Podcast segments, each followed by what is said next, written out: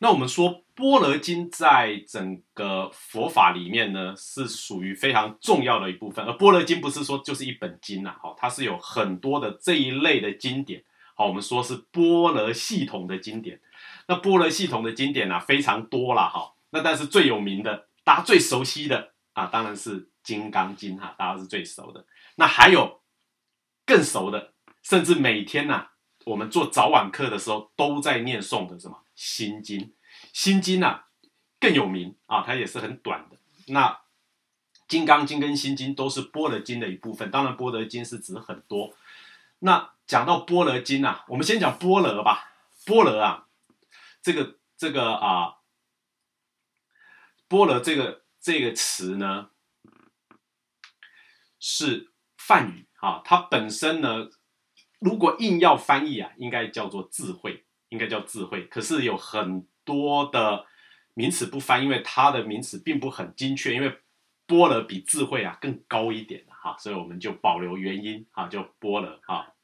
叫做般若。好，那般若经啊，就是在讲般若的这个思想。那佛教的般若的思想里面呢，经常会很多人呢，把佛教的般若经的系统认为是在讲什么呢？在讲空这个字哈。我们说啊，佛佛佛门呢，又叫做空门，对不对？好，那佛呢，又叫做空王啊，他就是在讲述这个整个宇宙的实实相啊。真相里面，他认为说是空啊，但是呢，那既然空就不用讲了，对不对？哈，可是为什么还要讲呢？毕竟我们是凡夫啊，我们没有办法体认到真正的空性，那怎么办呢？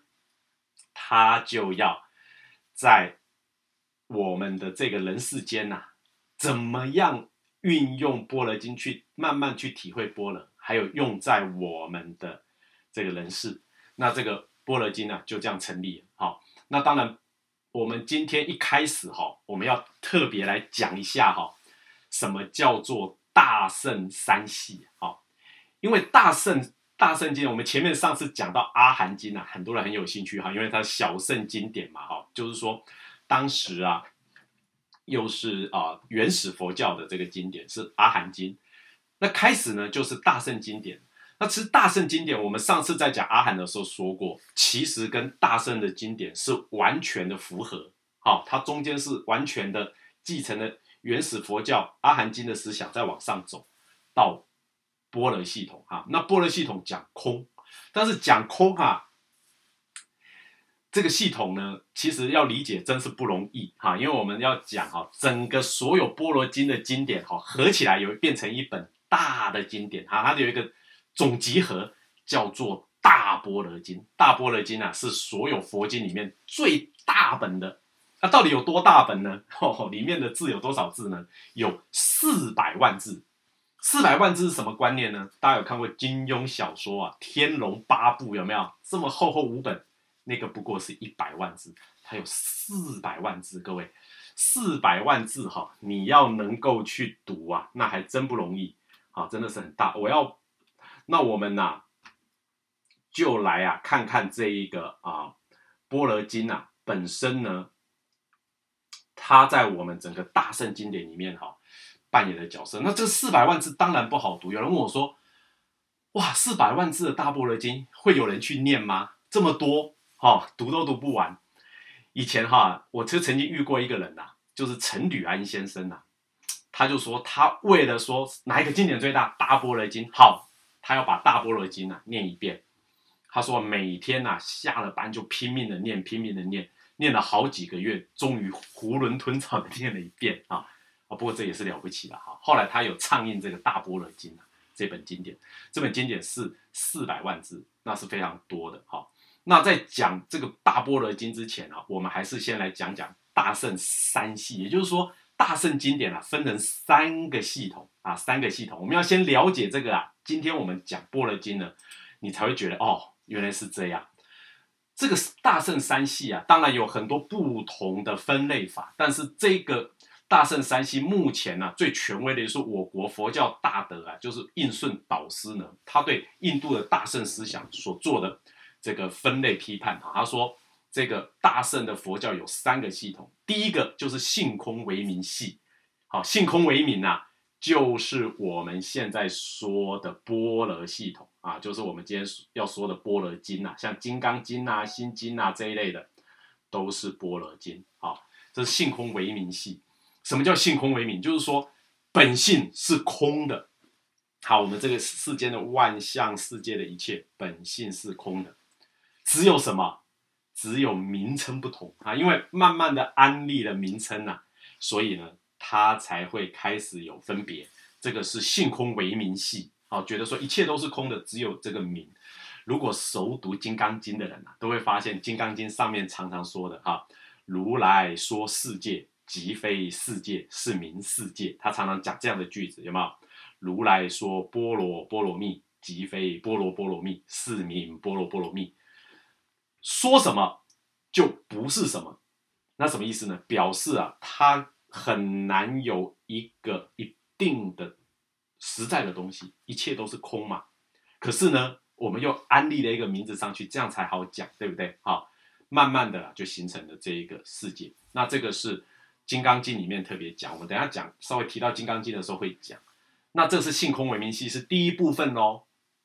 那我们讲第二部分呢，叫做虚妄唯识系啊，啊，这个虚妄唯识系啊，对，前面性空为名系，当然它的祖师大的最有名的就是龙树菩萨了哈，龙树叫做八宗共主啊，也就是说大乘佛教啊，几乎是从他开始的哈。龙树菩萨他当然一开始建立的就是性空为名系，他有一个很有名的著作啊，就是在解释这个啊大般若经的大品般若经的是什么呢？是。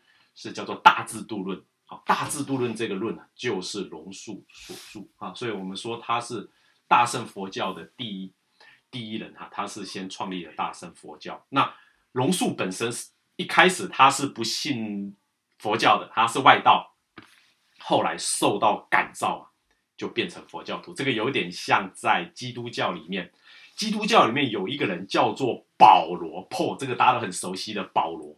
啊，保罗啊，本来也是不信基督的，他本来名字叫扫罗，后来有一次他遇到了旷野中的一个光的感召，他体会到上帝的伟大，后来改信了这个基督教，而且啊，他其实是把整个基督教、整个新约大部分都是他写的，他把整个基督教啊，把整个原来的犹太教变成基督教，变成也就是所谓的 Christian。影响到整个世界。那龙树呢，就是把整个佛教变成大乘佛教，影响了整个世界。好，这个是龙树。那他这个是性空为名系的最主要的大德。那虚妄为事系是第二部分呐。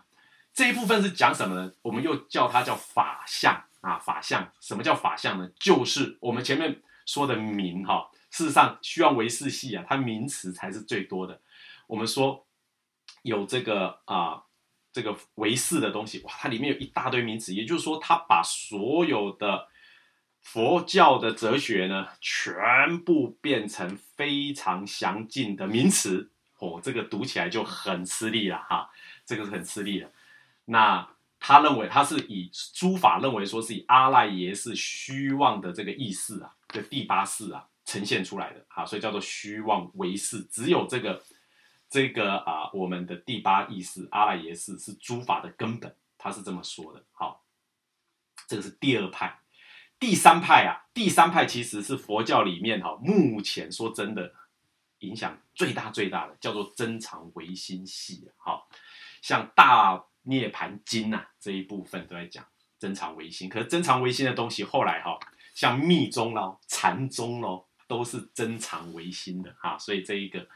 部分呢，他是讲什么呢？他是认为说，虽然说一切都是性空，可是它会生出妙有，而这个妙有呢，是一个真常不变的。好，那有人上次有人说，那不是一切都要变异吗？我们上次有讲到这个三法印嘛，对不对？好，那应该是所有东西都没有实相，都会随时变异啊。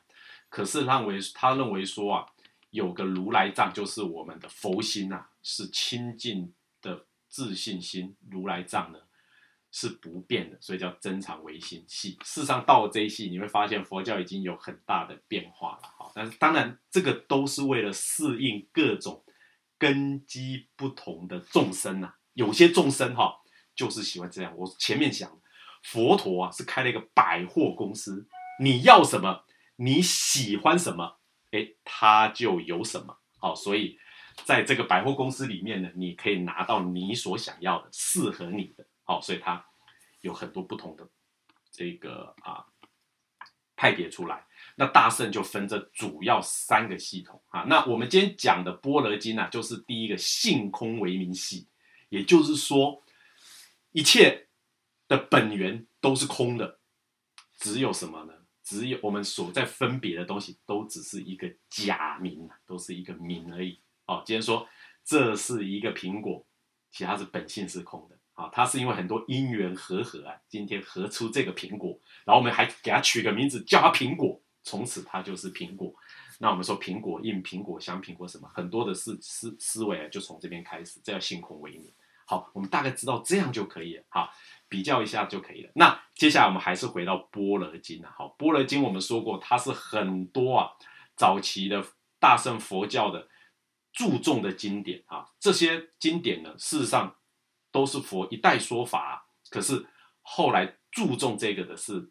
大圣佛教的祖师们哦，他们特别注重这个般若经典啊。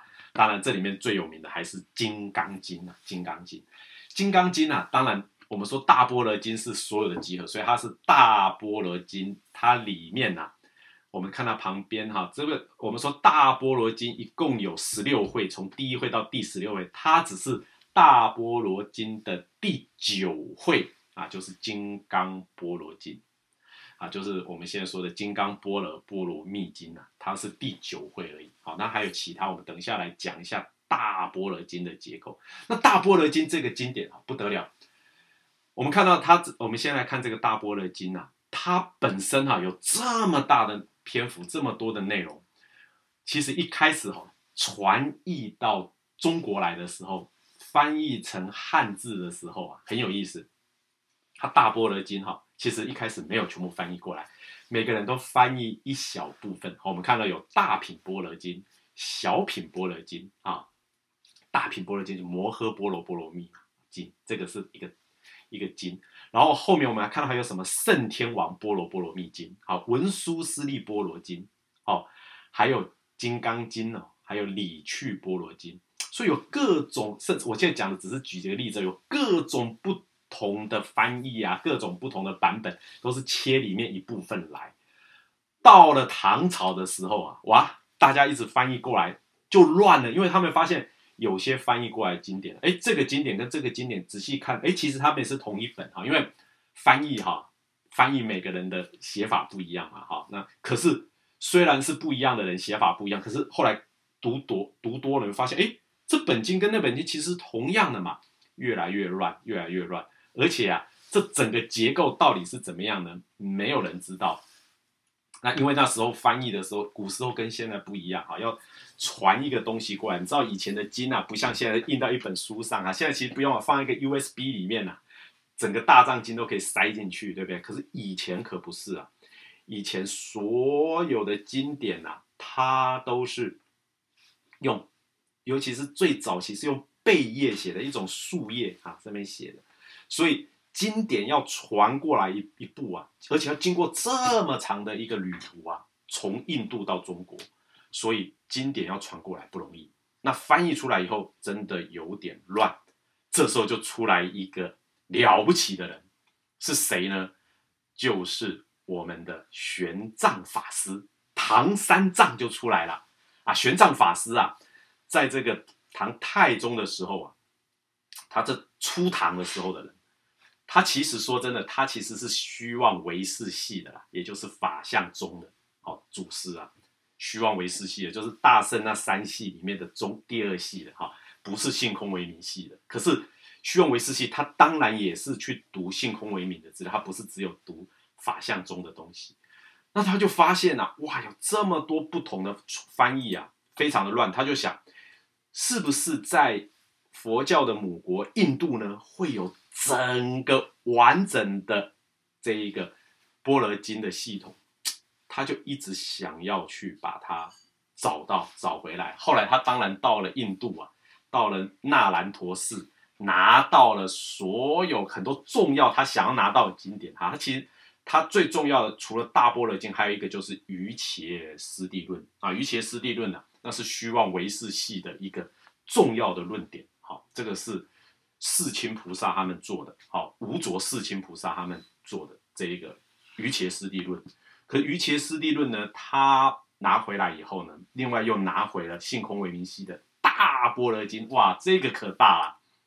各位可以想象，四百万字哦，以前的以前的书可能没有像我们现在的签字啊这么小哈，或者是用电脑打印的这么小，它的字可能都要比较大，而且是传抄的嘛。你想想四百万字那个有多大，所以要很多那个白马要驮的经啊，其实是很多。那大般若经啊，他就把它拿回到中国啊。然后开始要翻译，那玄奘大师当然很高兴，他自己看得懂梵文哈，他外文好哈，他梵文自己看得懂，自己终于了解到哦，原来啊大般若经一共有十六会啊，像我们比较有名的金刚经是在第九会哦，那个这个圣天王波罗金啊，哦是在第六会哦，他之间的关系是怎么样哦？后面等一下我们会来讲。那可是他拿来以后就想哇。这个要全部翻成中文哦，太多了，来翻个这一个简要吧哈。当然没有我那么简要了，我是一小时读懂哈哈。这个我其实只是一个介绍，一个题解。可是他说啊，他也想要简要介绍《大般若经》，就是翻译一个概要就好了。结果啊，他这么想以后，一天到晚做噩梦啊，做噩梦梦梦梦。后来他就说，哎，不行哦，还是要全部翻成中文。哎，后来。哎，这个噩梦就没有，所以啊，很幸运的哈，这整套整个经典，你想想看，我们读都读得很累，他要这么辛苦的把它翻译过来，是很不容易，所以我们才会看到今天整个大般若经一共是由九部十六会啊，九部十六会，它整个内容呢，我们才能看到。好，那我们看看它这里面是有哪。哪十六会哈？哪九部哪十六会？我们看看，它这里面哈，我这里面写小的红字呢，是哪一品到哪一品啊？其实这里面哪一卷到哪一卷啊？一共六百卷哈，其实就是以前啊那个经典啊卷起来一个一卷啊这样的版本有六百卷哈。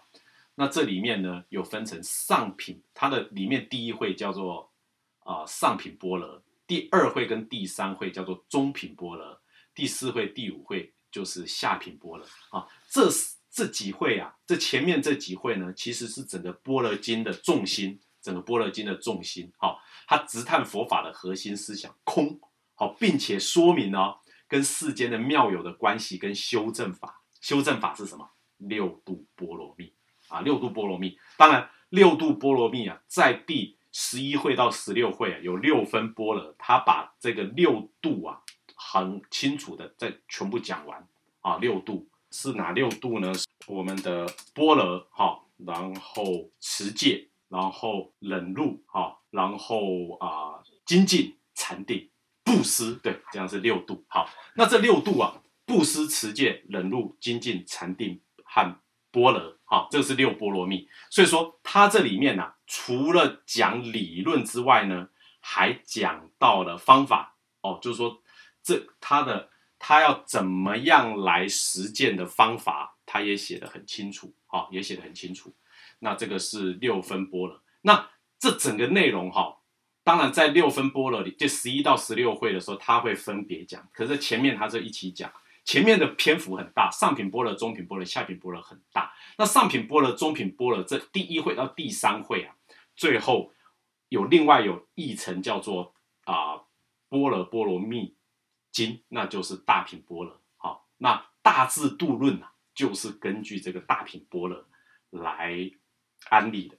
那小品般若呢，呃，就是根据我们的大般若经的第四、第五会这样来翻译过来。好，那这前面这个是整个般若经的主体啊，事实上他已经讲的非常详细了。可是后面呢，他从不同的角度啊，后来佛佛说法是很善巧。他讲完以后啊，先把整个内容完整的介绍完之后，他知道有时候内容很多你不好接受，而且呀，不同的人要有不同的啊方法来摄受，所以它又有其他的波罗金哈。我们就看到第六会开始啊，就是这样的产物。第六会是什么呢？第六会是天王波罗啊，天王波罗就是圣天王波罗经啊，圣天王波罗波罗蜜经。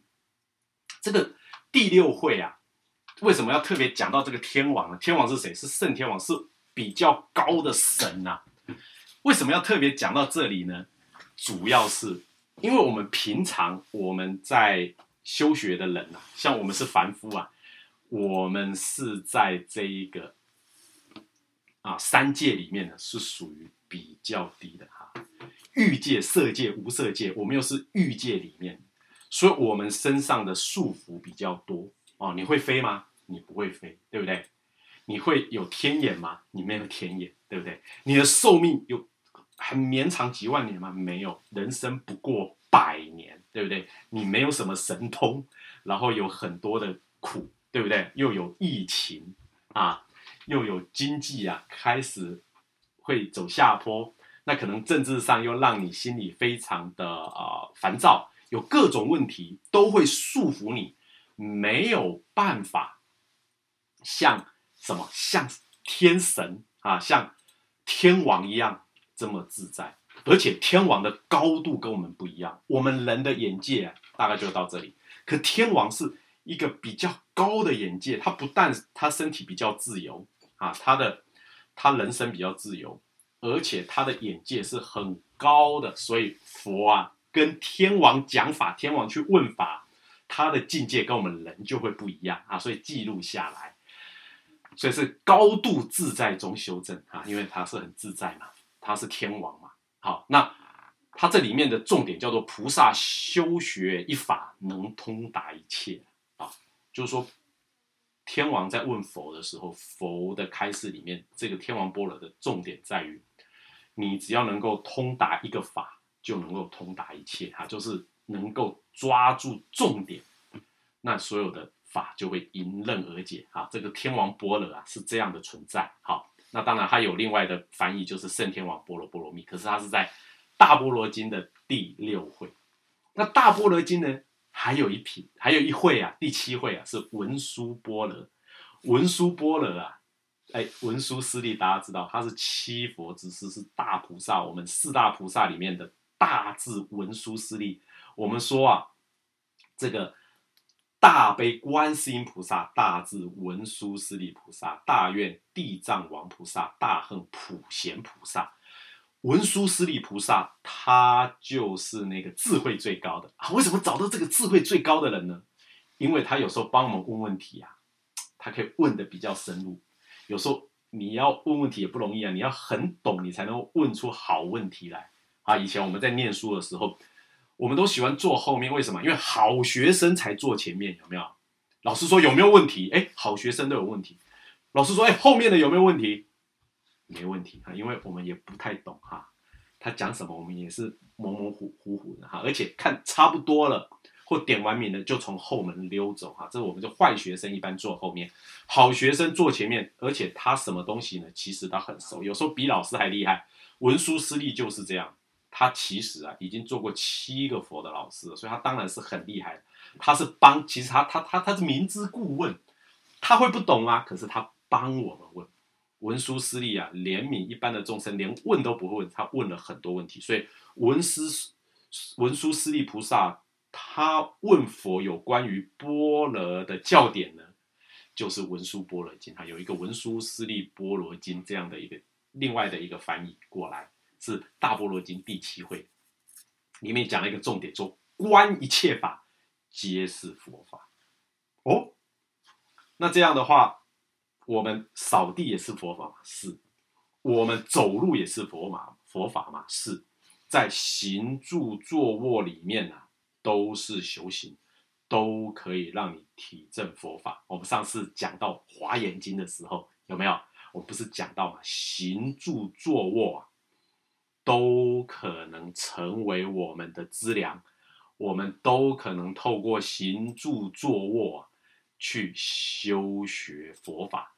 好，所以啊，在这个文殊师利波罗里面特别讲到这一点。好，所以说空性的体悟啊，不见得是坐在那边看着经典啊，慢慢的去体悟。有时候在我们行住坐卧中呢，你都可能哎，忽然间开悟了，好，忽然间开悟了。这个就有点像是我们在《华严经》里面的进行品里面讲的行住坐卧的修行啊，都是会让你了悟佛法。那文殊师利菩萨告诉我们，我们在行住坐卧中的修行，都可能让我们体验到空啊，了解到空是什么。好，这个是文殊师利。波罗是第七会，那大波罗经的下一会第八会啊，叫做那切斯利啊，文殊师利，那切斯利，那切斯利又翻译成龙吉祥哈，恐龙的龙，龙吉祥。它这里面啊是讲到妙吉祥跟龙吉祥两个菩萨的问答啊，因为佛陀在讲这个波罗经的时候，讲到后来就中场休息，休息的时候妙吉祥啊。在路出来休息溜达一下透透气，遇到龙吉祥，龙吉祥问他，他就答两讲讲讲，最后去找佛来印证他们讲的话。那这一个里面呢，在我们看这个那切斯利波罗，哎，你就发现了，慢慢有金刚经的精神了。好，他就开始如来说什么是非什么是明什么这个观念慢慢出来了，而且啊，在这里面呢，开始讲到了我们的这个。一切法如雾亦如电的这种想法啊，他慢慢这个观念呢就出来了。这个在那切斯利波勒里面，它是第八会，因为老师讲讲讲讲讲讲，可能当时是这样。老师在第八会里面呢，就是第八课里面呢，因为同学在问答啊，老师就回答之后啊，讲好吧，那既然都讲到这里了，所以第九会啊，开始讲一个重点中的重点。可以说啊，是我们整个波罗经的啊重点中的重点，就是《金刚经》啊，《金刚经》。那《金刚经》呐，在大般若经是第九会，好，它里面最有名的句子就是如来说什么，好，就是即非什么，而是名什么。什么意思呢？比方说，如来说世界，即非世界。是名世界，什么意思呢？如来说什么东西啊？他说的这个东西呢，其实不会准的啊，因为本来空嘛，没有办法点出那个东西来。那我们之所以知道这个东西，因为它有一个名字啊，我们就跟着这个名字啊，去去思考，去照做啊。这个在量子力学里面叫做测不准原理啊。当你站在想要点出它的所在的时候，哎，已经偏掉了啊！因为空性是这样子，好，这是一个很重要的经典啊。那《金刚经》里面呢，告诉我们呐，一切有为法，如梦幻泡影，如露亦如电，应作如是观。就是说，今天所有的法，所有你看得到的所有的一切，其实是什么？短暂的结合。啊，短暂的结合，我们今天会生在这里，成为一个人，这是短暂的，不过百年，甚至不到百年就会消散。所有的因缘聚合在一起，有一天也会不见。啊，所有东西因为因缘所生嘛，所以就会因缘所灭，最后会成住坏空。所以《金刚经》里面把这个点的非常清楚，而且啊，他还告诉我们。不要就有啊！我们虽然说是妙有，妙有是因为能够帮助我们体认空，但是妙有啊，他在里面说啊，若以音声求我，色相见我，是人行邪道，不得见如来啊！这个是在《金刚经》里面讲，就是说，如果你要去修学佛法，你要用音声色相，就是你要看得到、听得到，这个是邪道啊！也就是说。我们在追求真理的路上呢，很多东西是假象，你要打破假象，才能够往上提升啊！这是《金刚经》里面讲的。哦，其实，在文殊师利啊，他在一些经典里面，他特别有讲到，文殊师利啊，经常要帮助大家打破一些相啊，你没有办法把这个相打破，你没办法提升的。我说过嘛，他在一本《文殊师利问佛决疑经》里面，他讲的，他里面哈佛在说法，说的非常的高兴啊，大家听得如痴如醉的时候，忽然间文殊师利站起来，我大想，哎呦，班长站起来干什么？拔出宝剑，呀，要往头的头上砍下去，就要砍未砍，似砍非砍，在那个刹那，在那个 moment，哇，所有人吓一跳啊！就开悟，为什么？如果你智慧够高，就知道文殊师利提醒你，就算是佛，也是一个相，你要打破它，你要超越它，这样你才能够往上升。那不是说搭回去就开始把佛像打破，不是的，而是说我们在学佛的过程里面，佛陀的教诲、佛陀的教育是我们要学习的，可是。在这过程里面，不要有一个假象的存在。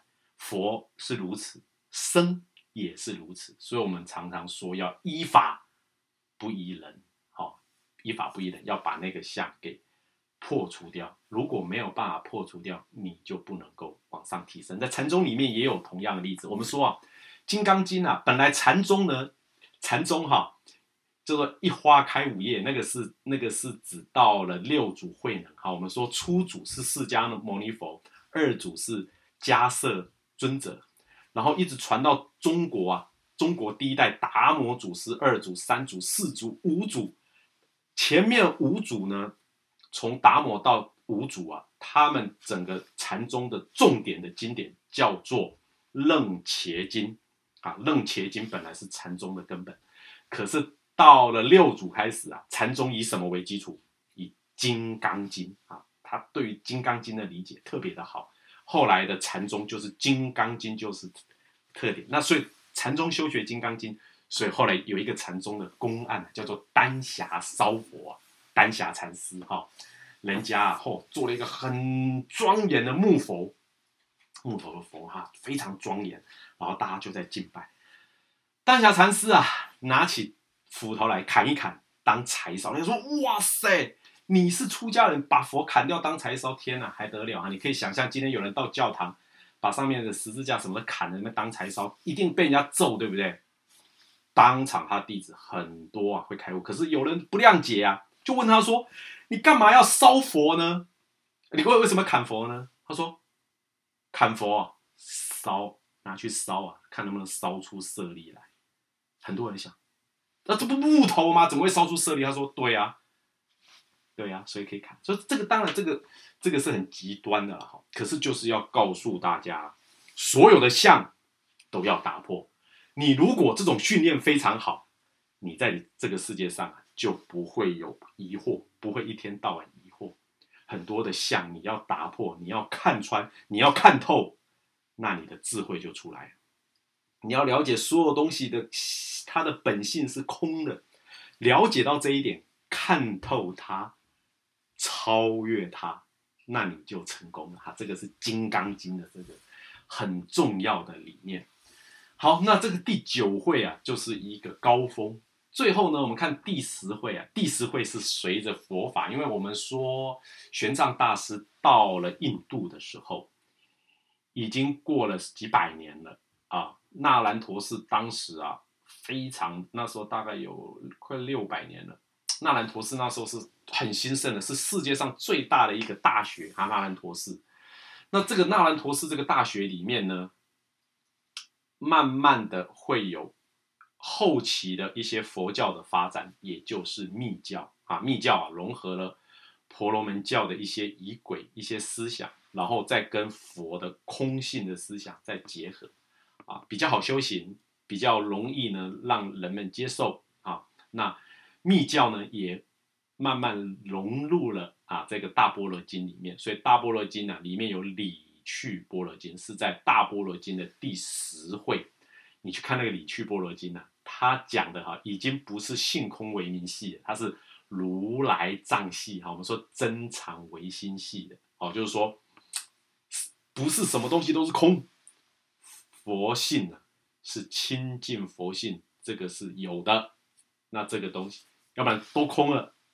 那你亲近你的心，亲近到最后是什么呢？亲近的佛性。所以这个是如来藏系哦。密教的东西啊。所以波罗里去经呐，我记得那个年轻的时候，因为我一开始皈依了我的师父，我师父是真言宗的啊，在台湾是真言宗。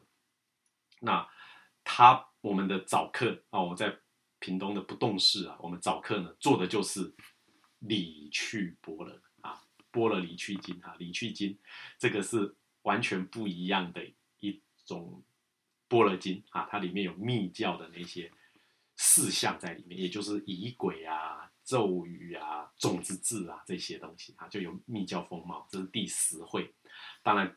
接下来十一到十六会就是我们前面说的，他把六度波罗蜜啊，六度波罗蜜呢，做一个非常清楚的解说哈，就是说他特别把这个六度波罗蜜做很清楚的解说，好，让我们能够了解到布施、持戒、忍辱、精进、禅定跟波罗这六个波罗蜜是什么？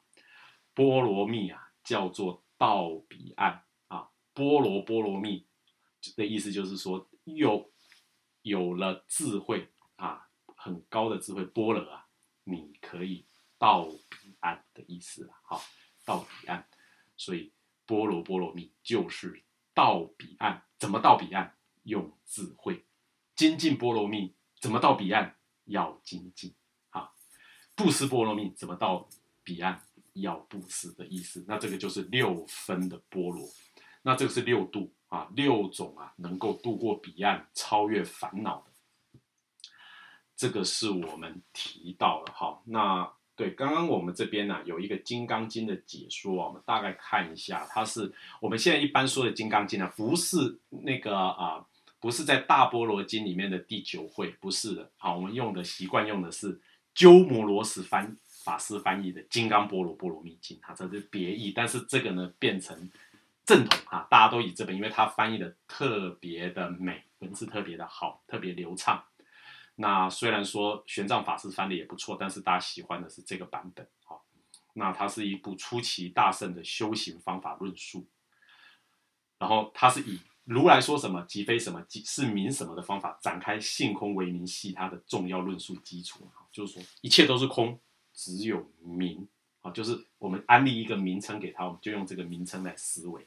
那应顺导师认为说，《金刚经》有三个特色。第一个，充分表示了佛在人间的平常生活。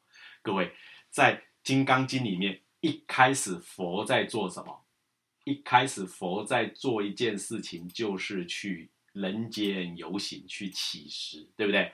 然后回来之后在干嘛？在洗脚敷坐啊，把脚洗干净了。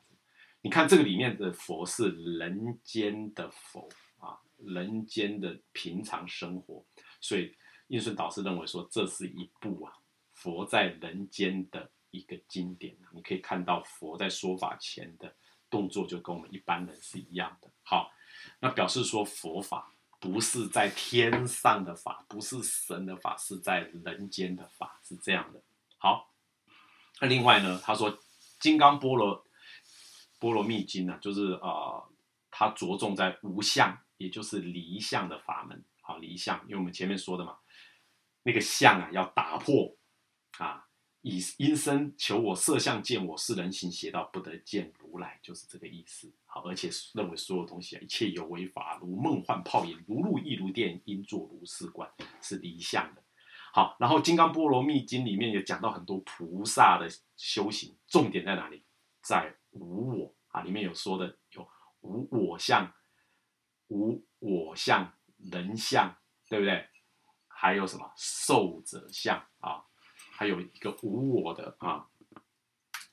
他这个啊，《金刚经》里面讲到了这一个，我们说的要离开这个四相，能够才能够啊，才能够打破我们现有的。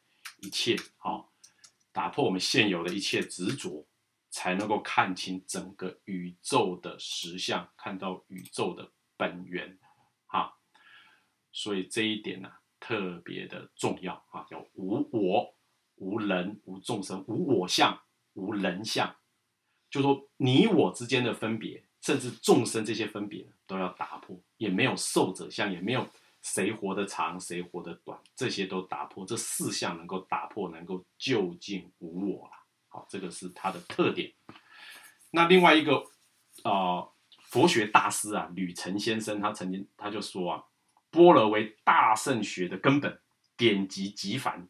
好，就说它里面有很多的很多的翻译啊，典籍很多，但是以《金刚波罗波罗蜜经》呢作为终结啊，最后结论就是《金刚经》。所以为什么《金刚经》这么重要啊？这么重要？那我们讲《金刚经》啊，又不得不来讲另外一个哎特别短的经典。为什么要特别讲到这一个《心经》呢？《心经》这个经典呐，它是特别短的哈。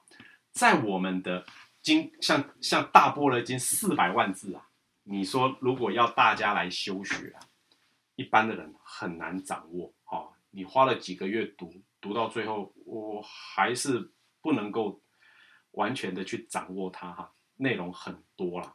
所以啊，我们就会一般我们就直接先看什么？先看《金刚经》哈。既然它的重点在《金刚经》，先看《金刚经》啊。就像以前我们考试啊。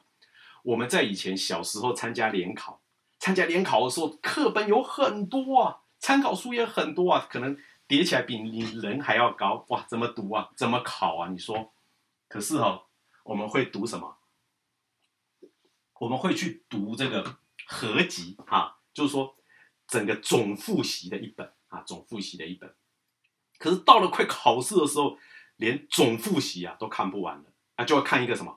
考前猜题呀，重点中的重点中的重点啊，变成一张薄薄的几张纸，把它读完，至少基础就有。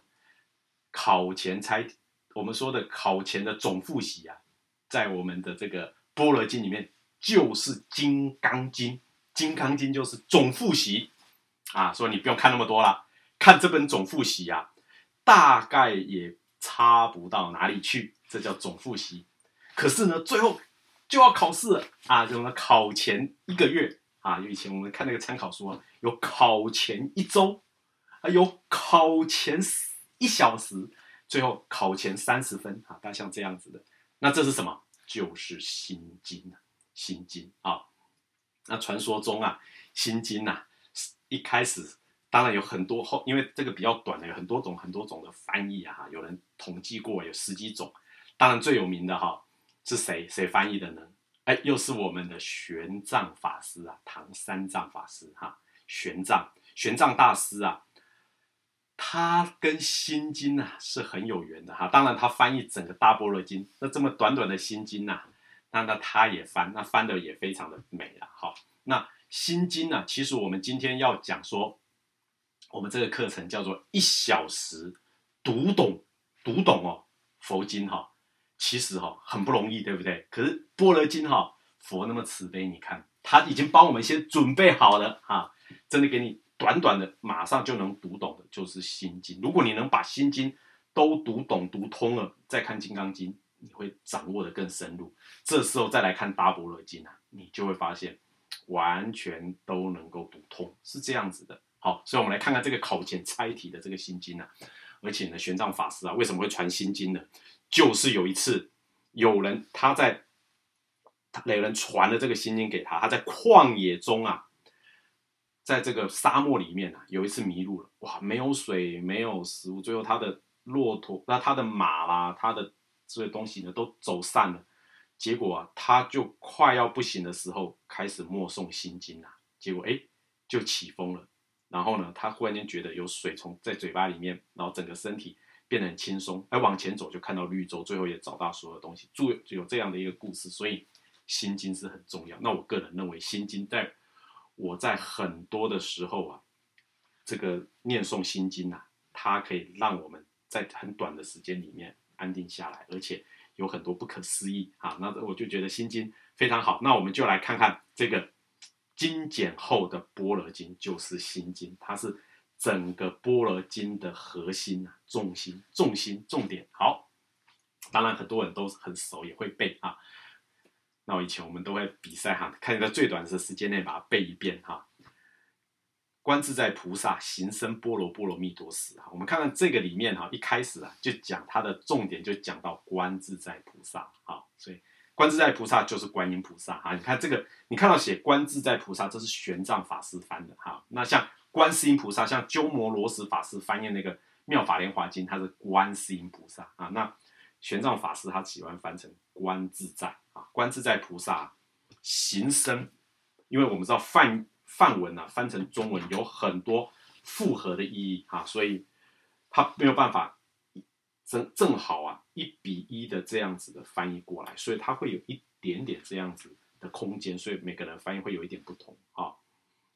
观自在菩萨行深波罗波罗蜜多时，这本经一开始就这样讲，他就是主角，就是观世音菩萨，他在行波罗波罗蜜多，而且是行深哦，就是说。很深的甚深的波罗啊，这样的智慧的时候呢，他发现啊，五蕴皆空啊，度一切苦厄。五蕴，就说我们的所有的色身啊，哎，都会变成空的啊，它都会变成空的。五蕴呢，主要就是眼耳鼻舌身意啊，这一些东西叫做什么色蕴。色受想行识啦，啊，这叫五蕴啊。我们后面呢会讲到啊，色在情境后面会讲到色受想行识啊，这五蕴呢都是空的啊，就是我们的有形的物质啦，我们的感受啦，我们的思想啦，我们的行为啦，我们的最深层的意识啊，这些都是空的。当你发现所有东西是皆空，是空性的时候呢？度一切苦厄，一切的苦难呐，就会超越。各位，佛为什么要出家？就是他认为啊，世间太苦，他发现有生老病死的苦，超越不了。他虽然是王子，家里很有钱，爸爸是国王，然后过得非常富饶的生活，可是这一切，他那么。好的环境里面，他都警觉到这一切终将成空，所以呢，他要解决这种苦，所以才出来修行，才有后来这些事情。所以一开始就是因为苦，我们才会有佛法。所以这里面一开始就抓紧了，你看这个整个心经哦，跟整个佛法的关系就抓那么紧，他就抓紧了。佛法的根源是因为一切都那么的苦，我们要能够摆脱这个苦，所以才会有的。好，接下来舍利子哈，就舍利佛啊，舍利佛啊，在整个般若经里面啊，经常出现啊，在金刚经里面啊，舍利子、舍利佛是一个很重要的角色。然后在整个大般若经哈，每一品里面你就看到，因为我们说舍利子是什么？解空第一，他对于空性啊了解最高，智慧很高的啊人间弟子。好，舍利子啊，就是说观自在菩萨跟舍利子，舍利子啊，色不异空，空不异色，色即是空，空即是色，受想行识亦复如是。有没有？色受想行识就是五蕴嘛，色受想行识就是五蕴，这五蕴啊都是空的，而且呢。这所有东西啊，我们说，不但色不异空，受也不异空，想也不异空，行也不异空，识也不异空。也就是说，我们现在看起来，我们有有有有有有身体喽，我们有感受喽，我们有想法喽，我们有意识喽。对不起，这个东西分析到最后，本性是空寂的，都是什么？我们在《阿含经》讲的因缘和合，正好这些因缘合在一起。才会有现在这一个你觉得是实在的东西，其实是空的。所以色不异空，空不异色，色即是空，空即是色，受想行识亦复如是。他是讲的这一点。接下来他说啊，舍利子是诸法空相，它的本身呢是空的，一切的法都是空的。因为它是空的，所以呢生灭啊构进增减呢。都是假的。啊！你很有钱。哦，你赚了好多钱哦，钱越赚越多，你是世界第一富豪。啊！对不起，看起来有生啊，有增啊，有增啊，你钱币就越来越多，最后这么多。可是呢，你人一死啊，什么都没有，所以是不增不减，多也没有，少也没有，赤条条的来，赤条条的去，两手空空来，两手空空去，所有东西啊，没有一个实在的，所以才会。不生不灭，不垢不净，不增不减，啊，你说有懒，啊，说，哎，就是有垢啊，就是说，生品呢受到了很多的这个侮辱，身体品呢受到了很多的打击，可是最后呢，因为本体是空的，最后也是没有，好，所以诸法空相，不生不灭，不垢不净。接下来呢，就说啊，所以呢，事故呢，空中无色，因为这一切的真空里面呢。那个受想行识是没有的，眼耳鼻舌身意没有的啊，这个叫六根啊，鼻舌、眼耳鼻舌身意六种能够感受外面的这个有形的东西，是我们人的器官嘛，眼耳鼻舌身意。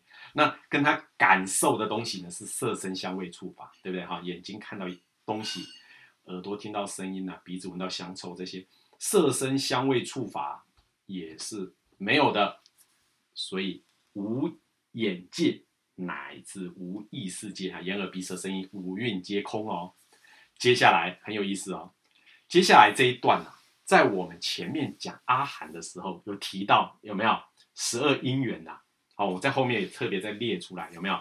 无名缘行，行缘四四缘名色，名色缘六路，六路缘处，处缘受，受缘爱，爱缘取，取缘有，有缘生，生缘老死。啊，这个就是一直循环的十二个因缘啊，所以他说啊，这个时候他就说啊，无无名，其实十二因缘不断的在啊，不断的在一一环扣一环的去流转啊，就说我们人从无名开始啊，就是开始有一些东西啊，形色出来，然后我们会去抢啊，会拿啊，会取啊，会有啊，会爱啊，可是最后我们人会老啊，会死。他说这些东西。从无名开始到老死，这些呢都是空的。从你看无眼界乃至无意世界是五蕴皆空嘛？那无无明一直到无老死尽这这几句话是什么？是十二因缘这个因缘也是空的。但是我们人哈不觉得是空的啊，我们爱的还是爱，该抢要取的还是取。可是如果你知道这些都是空啊，就会忽然间呢没有什么意义了。哦，那你你要修行啊，就是能够度脱这一些十二因缘的不断的循环，那你就不会再轮回。这个叫做不断的轮回啊，这叫什么呢？这个就叫做十二因缘有延续不断。可是如果你十二因缘都断了，就不再轮回。好，那下一句啊。讲到无苦集灭道，上面前面讲过四圣地，在阿含经呢讲四圣地苦集灭道，苦啊，我们我们那时候苦集灭道用一个很好的比喻，苦就是什么？你生的病，你生什么病？你生的病就是活在这个世界上就是一种病嘛，啊，这个世界上很多的不高兴，很多的烦恼，那就是病。急呢，你就把这个病的病因找出来，哦，病因就是因为你一直在不断的。循环的轮转，灭呢？好，灭就是把它全部消灭掉，就不再有这个苦。可怎么样能够把苦消灭掉？道呢？掉呢？要有道啊！所以这个就是，也就是有药了哈。所以就是一个生病病因，然后有药以后病会好，这叫苦集灭道四圣地。他说四圣地呢也没有，哎，为什么前面讲那么多法，为什么没有呢？其实不是说没有，对我们凡夫来说，看起来是有的。可是如果你有能力证悟到空性，你会发现这一切啊都没有，都是空的，无智亦无德啊！你没有什么大智慧，没有那一种你有办法能够看透一切智慧，那都不重要了，因为一切都是空嘛，也没有得到什么，无智亦无德啊！接下来。下一段，他讲到一无所得故，菩提萨埵啊，就是菩提萨埵就是菩萨啊的音译了，因为无所得嘛，哈，所以啊，菩提萨埵依据波罗波罗蜜多呢，心就没有挂碍，反正一切皆空，有没有赚钱不赚钱，富贵贫穷，胜利成功或失败都不重要了，所以心就没有挂碍，没有挂碍呢，就无有恐怖。哦，我们常说啊，我们前面讲到那个圣天王，天王他当然他的他的挂碍就比我们人少多了，哈，他没有身体，没有这种肉体啊，也没有这种很清楚的这个生老病死，像他他很长寿命很长，所以他比较不会比我们自在，没有挂碍，也不会觉得恐怖。当然啦，佛教里面天最后也是会轮回的哦，啊，只是因为他们的福报很大，所以他那个时间很长。